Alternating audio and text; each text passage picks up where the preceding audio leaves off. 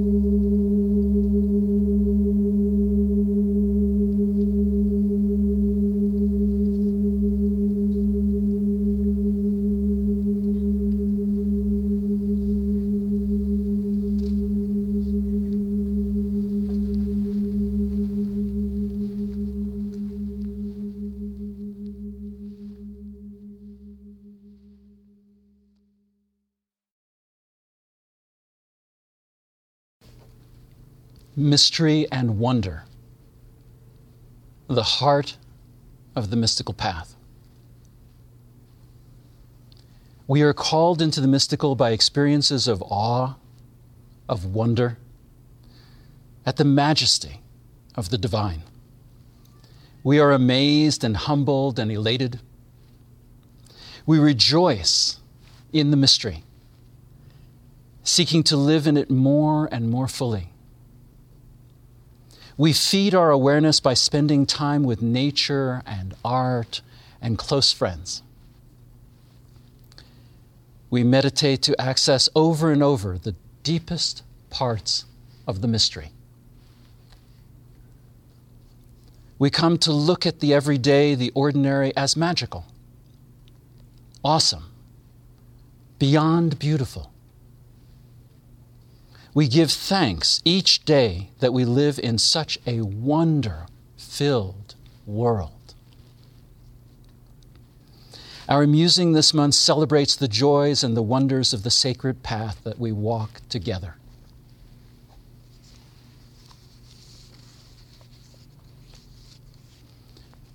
True presence is wondrous. Being here and now not being in our heads, not being with the filter of thought and monkey mind.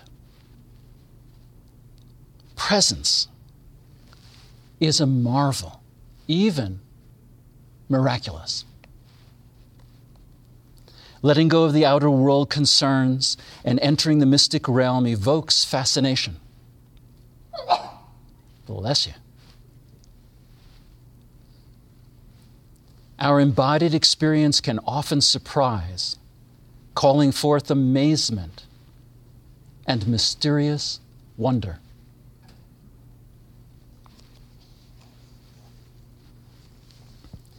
In order for us to get more fully present, more fully present, can you be more full? Fullier? In order for us to get fullier, to get here and now, let us come into our bodies. A process made much easier by awareness through movement. So if you're relying upon your eyes right now a lot, soften the eyes, very soft eyes, as if looking through diaphanous curtain, and slightly deepen your breathing.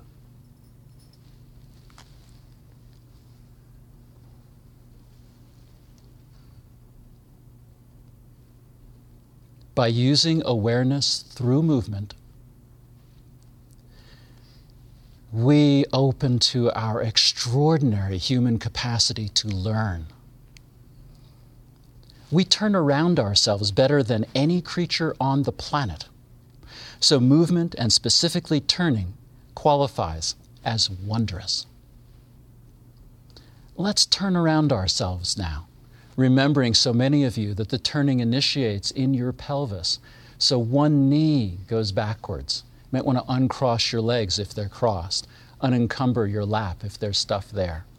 And you're just letting your knees go backwards alternately and turn your pelvis a little bit from side to side. Noticing as you turn what you become aware of. Starting the movement in your hips Gently let the hip rotation turn you from side to side.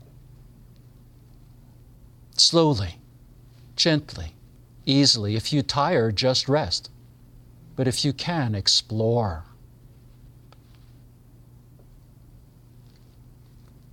Exploring gently and smoothly, letting go of any extra holding, especially in your mouth and jaw. Sensing the smoothness through your skeleton our infrastructure for action.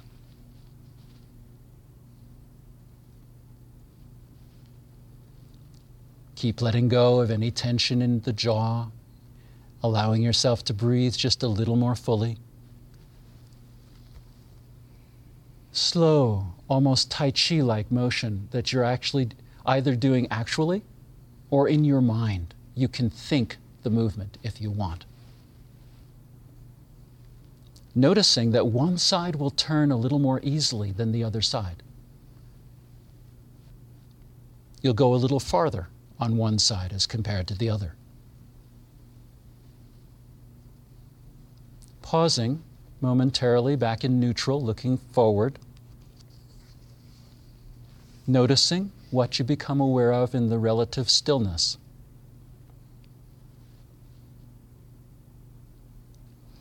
aside from stretching and trying harder, how do we refine and learn more deeply this fundamental human action of turning? We know a little more now about the fact that we turn on our central axis so extraordinarily.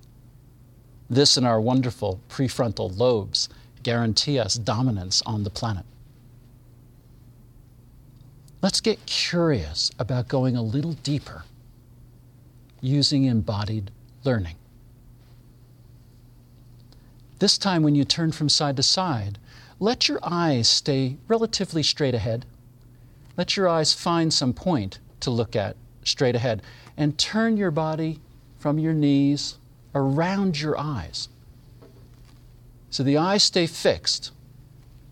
And notice how it is to adapt to this slight change? Can you still have a smooth and easy and flowing action in your body, either in reality or in your mind only? You can think the movements, thereby firing the neurons and the muscle fibers connected. You can think the action, or you can do it, or alternate. And pausing again, back in neutral, just noticing your breathing sensing can you allow the breathing to come up from your toes, not just in your mouth or your nose? Can your, to- can your toes start the breath?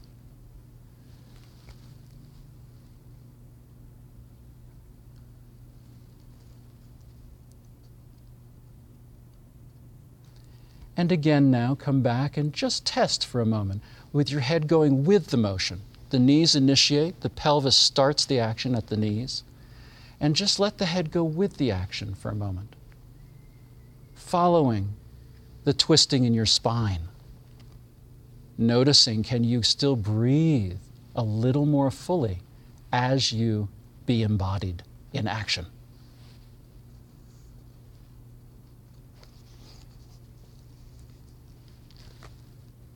And come back to neutral again and pause. Just noticing the quality of your presence that you are sculpting in action and in stillness. Noticing, breathing. From as low down as you can find it in your body.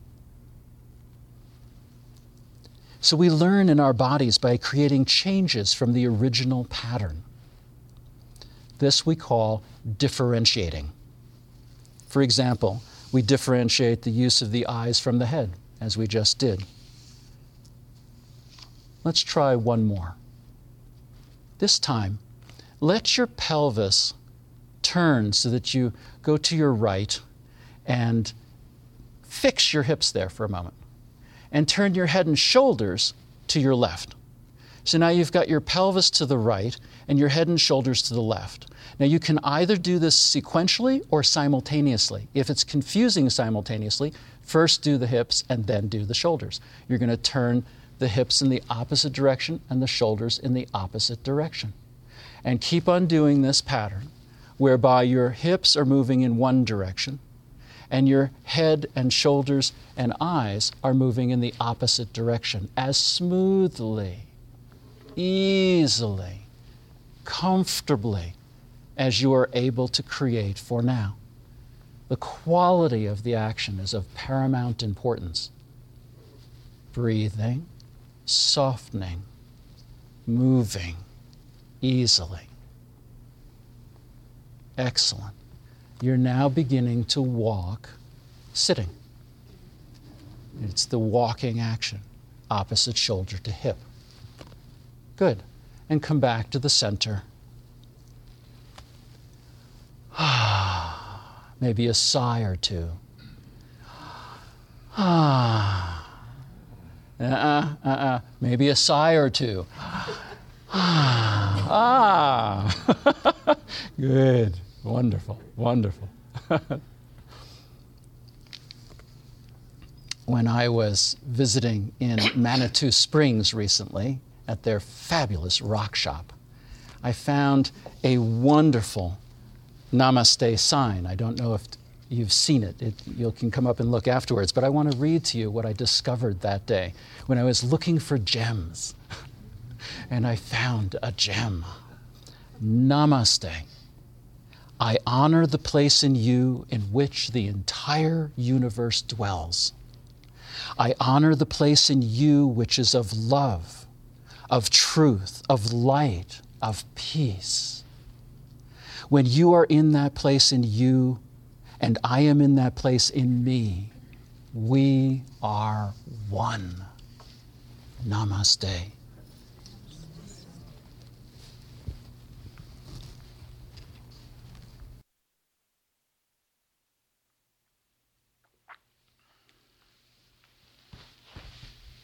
So wonderful to see all of you today and be with some of my favorite people in the world.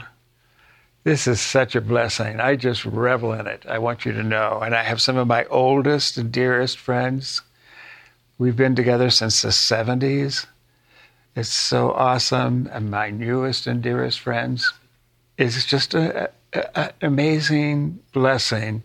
And I am filled with wonder when I look out at you, send my love to you, and feel your love coming back to me.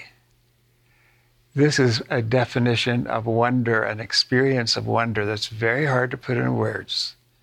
So I'll just use that one word again Namaste.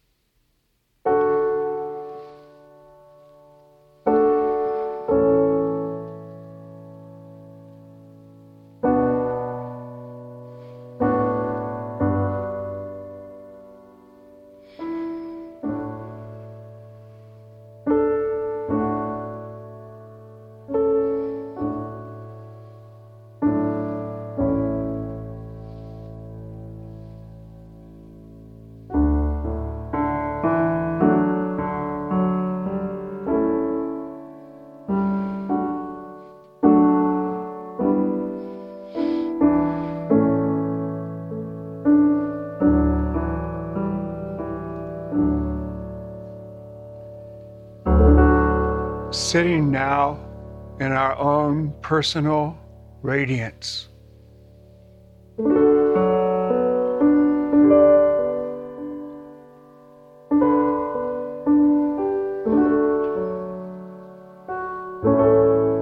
Sitting in our own personal magnificence.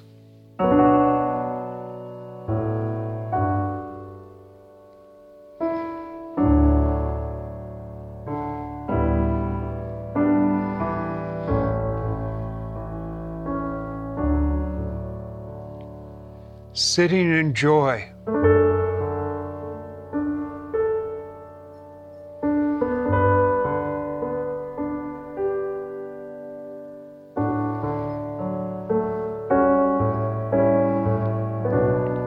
Sitting now in wonder,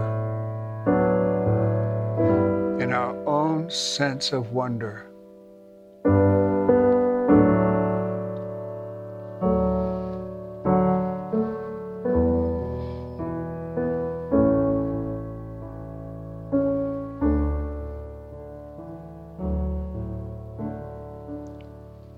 Sitting now in the blue flame of God's will.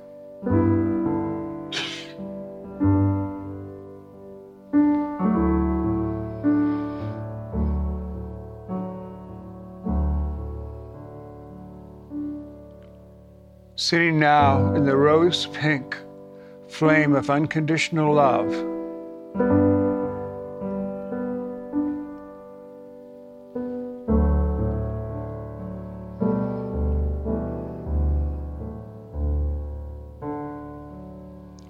Sitting now in the emerald green color of health and wealth.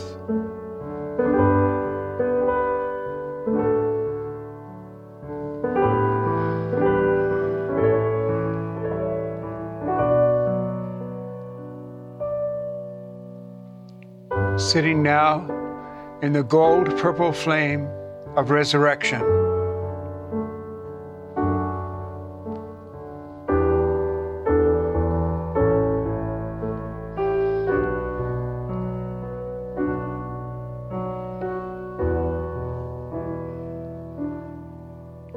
Sitting now in the white flame.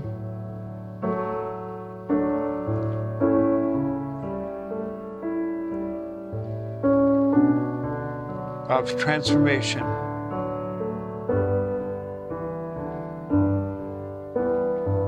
The white flame of ascension.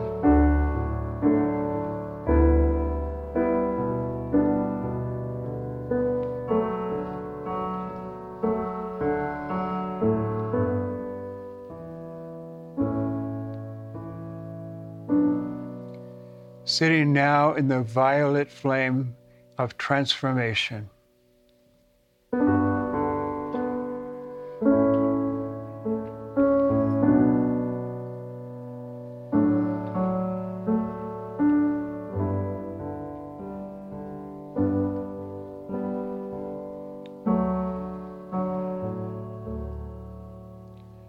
Sitting now in the yellow flame of divine wisdom.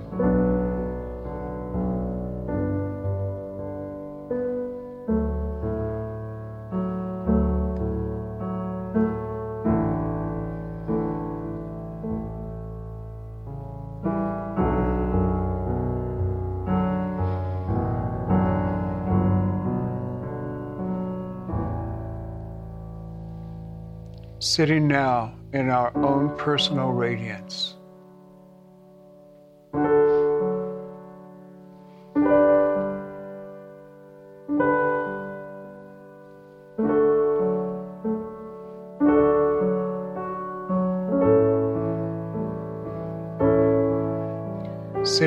In gratitude for divine grace.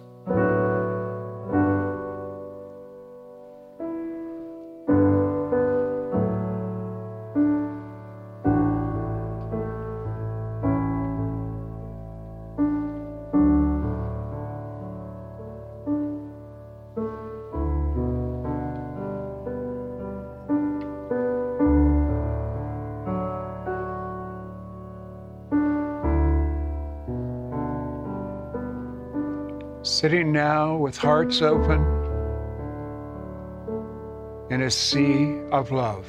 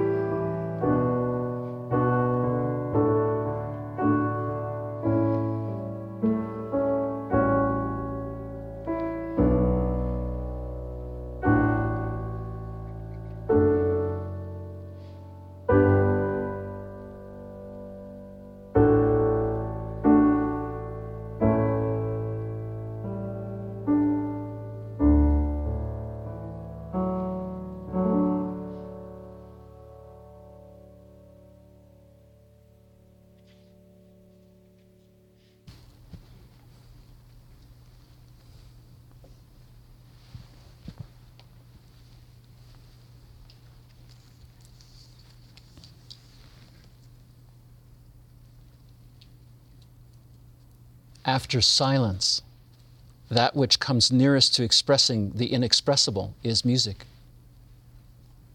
Aldous Huxley.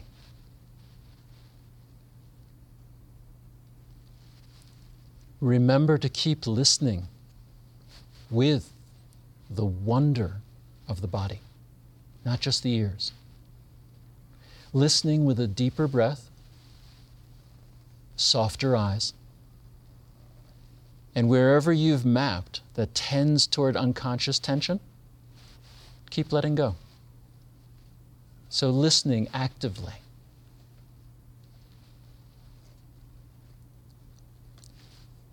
The following are some of the fundamentals about the wonder of music, and especially Myron's mystic music.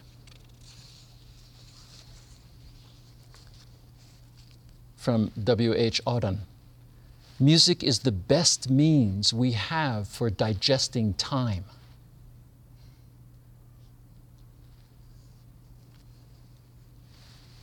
Counterpoint Bob Marley. One good thing about music when it hits you, you feel no pain.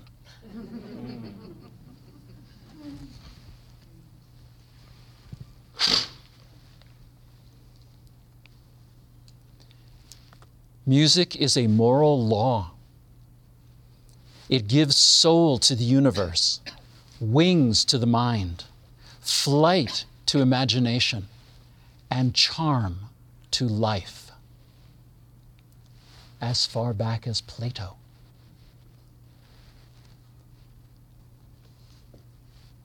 From Victor Hugo Music expresses that which cannot be said and on which it is impossible to be silent.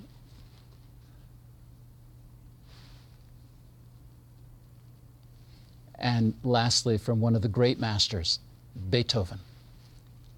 Music is a higher revelation than all wisdom and philosophy.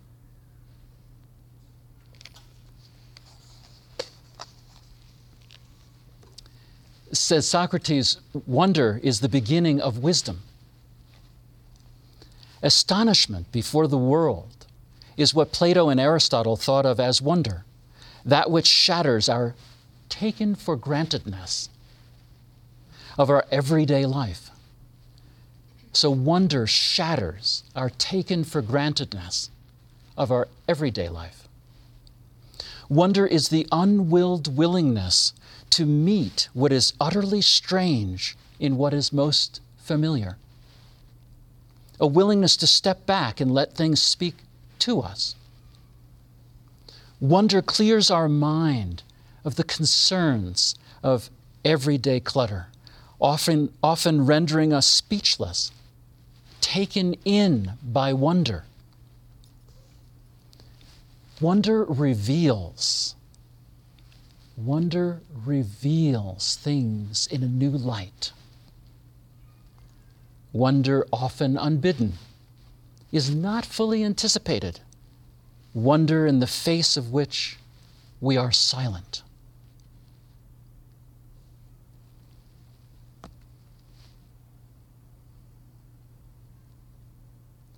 Wonder astonishes, mingled with perplexity or bewildered curiosity. As many of you know from our constant contact email notices that we send out for these meetings, I'm a gardener, a lover of flowers, which for me are one of the proofs of the existence of God. As this springtime unfolds, I walk amongst the tulips and the hyacinths, the irises and the honeysuckles, noticing, noticing, noticing their vivid beauty, the forms, the fragrances the subtlety of colors, the contrast to the space around. Often in the garden, I feel embraced by the flowers. Not the thought of flowers embracing, but the flowers themselves presenting to me an uncommon immediacy, a wholeness, accompanied by joy and delight. I have then a direct relationship with the flowers we are immediately connected. We are one. The experience of wonder in the garden is akin to the experience of a baby breaking into a smile, evoking wonder, which strikes but does not hurt the heart. Counterbalancing the world's ills, I am often heartstruck in the garden with moments of sublime contemplation for nature's wonders. Rumi reminds us only from the heart can you touch the sky. Only from the heart can you touch the sky. Eckhart Tolle elaborates When you don't cover up the world with words and labels, a sense of the miraculous returns to life from Alice Walker in The Color Purple. I think us here to wonder myself, to wonder, to ask. And that in wondering about the big things and asking about the big things, you learn about the little ones almost by accident. But you never know nothing more about the big things than you start out with. The more I wonder, the more I love.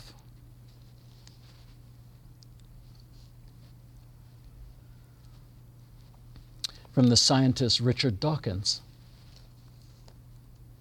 The feeling of awed wonder that science can give us is one of the highest experiences of which the human uh, psyche is capable. It is the deep aesthetic passion to rank with the finest that music and poetry can deliver. It is truly one of the things that makes life most worth living, and it does so, if anything, more effectively if it convinces us that the time we have for living is quite finite.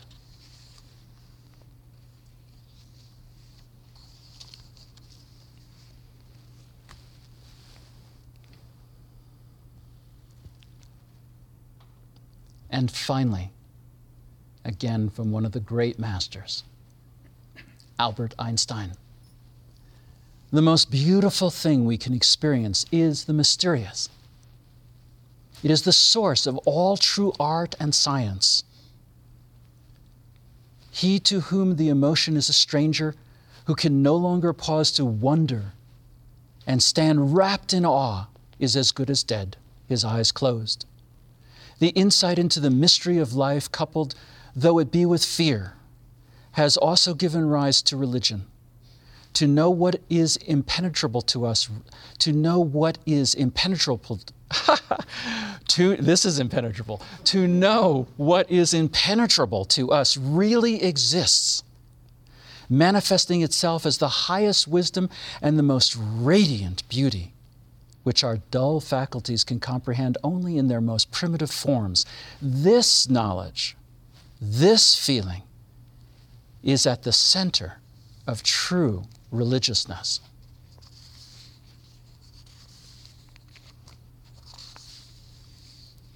Namaste, I honor the place in you in which the entire universe dwells.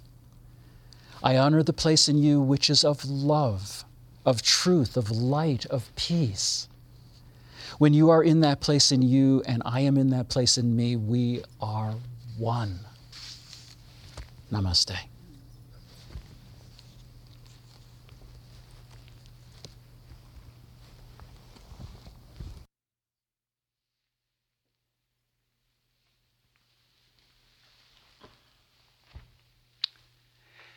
In the classical mystical experience, one is so filled with the divine presence that he or she forgets who they are. The personality is left behind, and we discover really who we are. And we have thought that we were our personalities, and now we know we are our soul. And we know our soul is the same as everyone else's soul in the universe. And we know that there is no difference between us and an animal and a plant, any sentient being, which is any being on this planet, because everything has consciousness.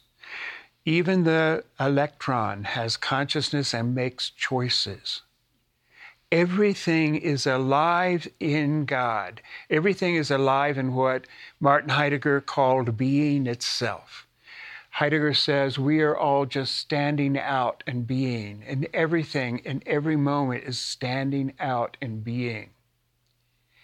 In this experience, we feel that we have discovered the truth, the beauty, the meaning, the depth, the oneness, we know what the word God means. We know what the word grace means. We know what ultimate means ultimate beauty, truth, wonder, joy. And we stand amazed in the presence of the divine. Amazed. Amazed, blown away. In a sense of wonder that just cannot even be talked about. And as we move out of the mystical experience and come back into our personalities, our personalities have been changed. They are never the same after we have seen. After we have seen into the depth, we are permanently changed. It is a transformation, it is a transfiguration. We are different. And when we come back, we know that what our minds tell us is the truth is only an approximation. And we come back knowing only one thing. And we know that more than we know I'm standing here talking to you. We know that is the single truth, and that single truth cannot be put into words. It can put in, be put into music, into art, into poetry, but we can never really express it with our conscious minds. And it has such beauty and wonder and joy to us that it is the definition of all those things. And those, when we then go to nurture our sense of wonder, which is what we always want to do. We always want to do as we're awakening, we want to nurture that. And so we meditate because we want to get back to the pure consciousness, to pure stillness, to the state of being that doesn't have anything in it. It's simple. It's just what is. And so we go for this stillness the silence within ourselves to nurture that sense of wonder. And then we learn to pray with a sense of wonder. The kinds of prayers we've been talking about this semester the Ho'oponopono. I am so sorry. Please forgive me. I love you. Thank you. Our prayers for other people. Well, we pray for other people and we pray for the world. And then when we are praying for the world, and sending our love out to all conscious beings on the planet, then we take a moment and feel all that love coming back to us. We feel the world loving us. This doesn't take more than a few minutes. And when you, and three times a day I do this. So I can feel how loved I am by the world as I put that out.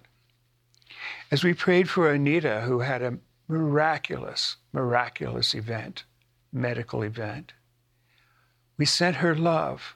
We sent her the Ho'oponopono, and we felt her love coming back to us.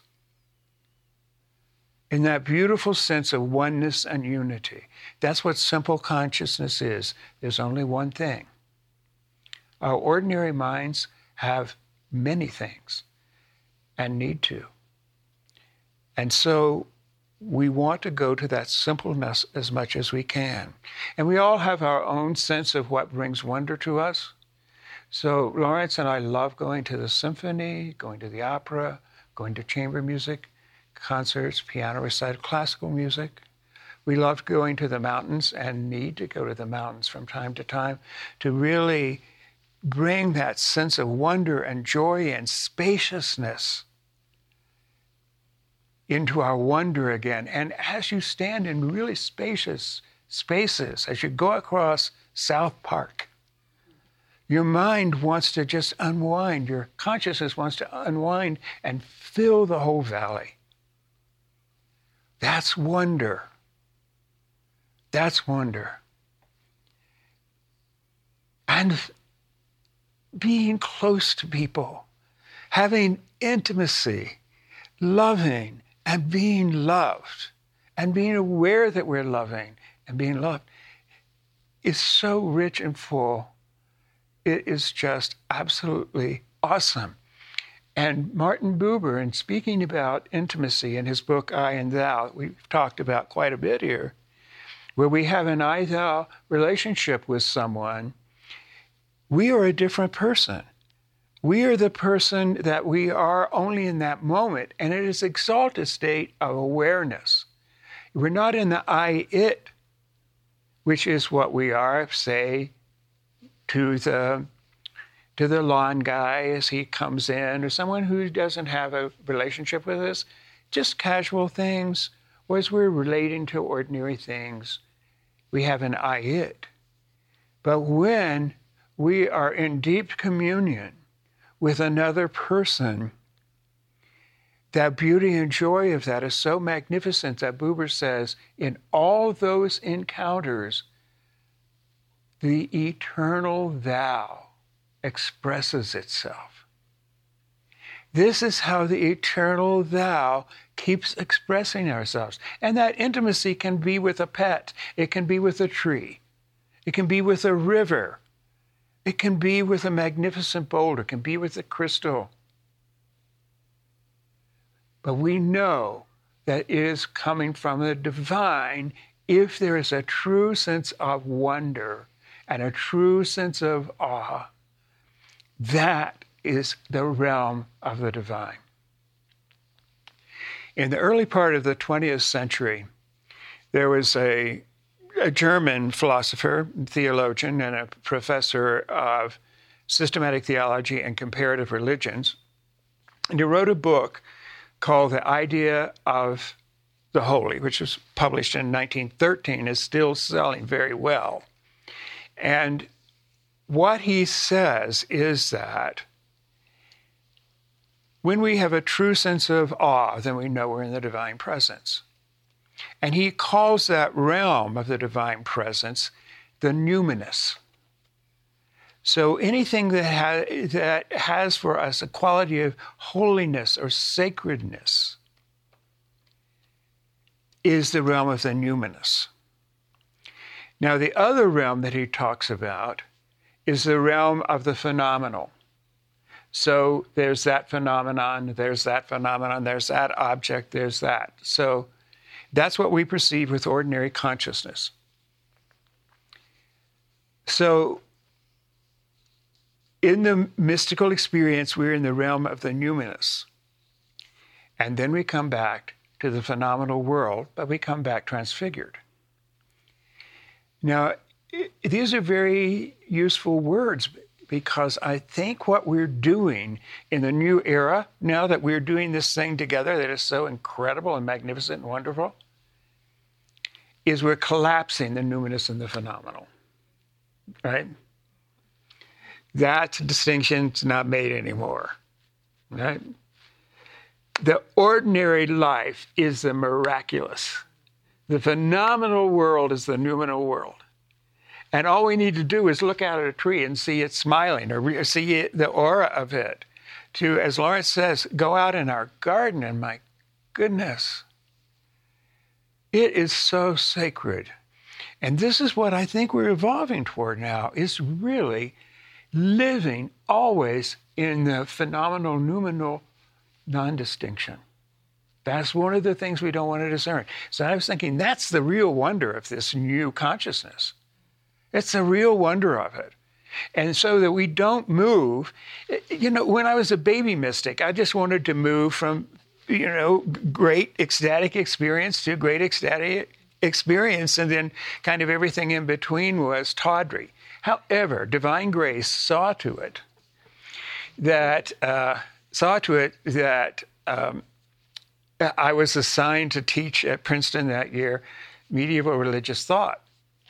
And I had planned I was going to write, you know, so the syllabus was like Thomas Aquinas, Averroes. So both, he was the uh, the Islamic scholar of his day, and they were both very Aristotelian. So I changed the syllabus right away to Teresa of Avila, St. John of the Cross, and I only taught mysticism. So I brought it into my life and I brought it into my world, but I could still say, oh, I don't know about that. And there's still, when people have awakenings, there is still some kind of notion that you can't return to the ordinary world. But what you do is you return to the ordinary world, including fixing your sink, paying your bills, making your to do list, doing your gardening, everything out of that wonder. And in that sense of awakeness and awareness. Okay? So, um, again, to nurture this, we do all of these things to rejuvenate the sense of the miraculous in our life so that we can see the extraordinary number of miracles that happen each day in our life all of life becomes miraculous. And it's really, you, you know, as you bring that divine presence down into the moment and down into the present, down into the now, and now into your everyday life, you're a walking mystic and you're walking in miracle, but you're grounded. You can pay your bills. You can drive a car. You can operate heavy machinery. You can do, you can do any of that, but you do it out of sense of wonder. So I've said here before that any quantum leap, which is what we're doing now, except that it's a series of them, and they keep happening, is a leap in awareness and consciousness. But more fundamentally, it is a leap in the ability to give and receive love. Okay? Bottom line, that's what it's about. Bottom line, right? We've known that. I mean, Jesus was so into that. He said, only thing you need to do is love God, love the other people, and love yourself. It's all one thing. That threefold love commandment is a onefold love commandment because you cannot truly love the other unless you honor and respect yourself. And you cannot truly love God unless you're loving yourself and other people and you're filled with love. That love, that ability to love, comes from the divine presence. It is inherent in all of us. We were conceived in love, we are brought forth in love, we are nurtured in love, because that is the fundamental essence of our lives. And that's just an amazingly wonderful, miraculous thing. It's all about love. St. Augustine in the 400s said, when asked about ethics and morality, he said, Love and do whatever you want to do. Because that's the bottom line, because anything that's done in love is a sacred act. And we stand amazed at how deep that love can be. And so, in some of my meditations, many of my meditations over the years, I simply sit and think about all the people I love. And then I think about how all those people love me. I, I am just so moved with that. And that was my, that's been my meditation. That was my morning meditation today because I think of all of you. And I feel all of you sending me that love back. And then all of us realizing that we're living in the sea of love all the time, that is creating, creating everything, it is comforting us, it is uplifting us, it is making us shout with joy. This is the good news. This is the gospel, and it is a wonder beyond wonders. A wonder beyond wonders that we love one another so dearly and so deeply. I love you.